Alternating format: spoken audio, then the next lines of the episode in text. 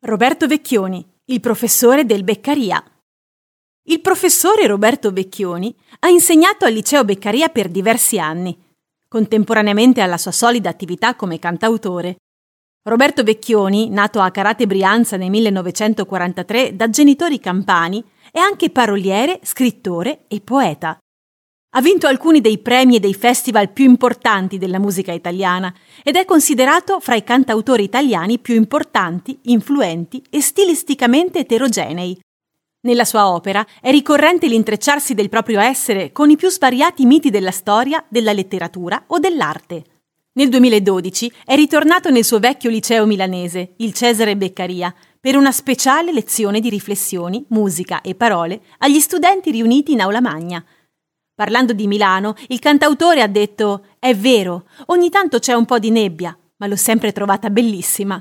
Se la osservi dall'alto ti accorgi anche che è piena di verde. E poi ha il suo centro storico, i Navigli. Secondo me è una città romantica. Vivo in questa città da 70 anni, da quando ero un fiolè. L'ho vista cambiare tante volte. È una città accogliente, lo è sempre stata, anche se forse una volta lo era un po' di più. Non è vero che è arida, come sento dire ogni tanto. È semplicemente sincera e non fa promesse che sa di non poter mantenere.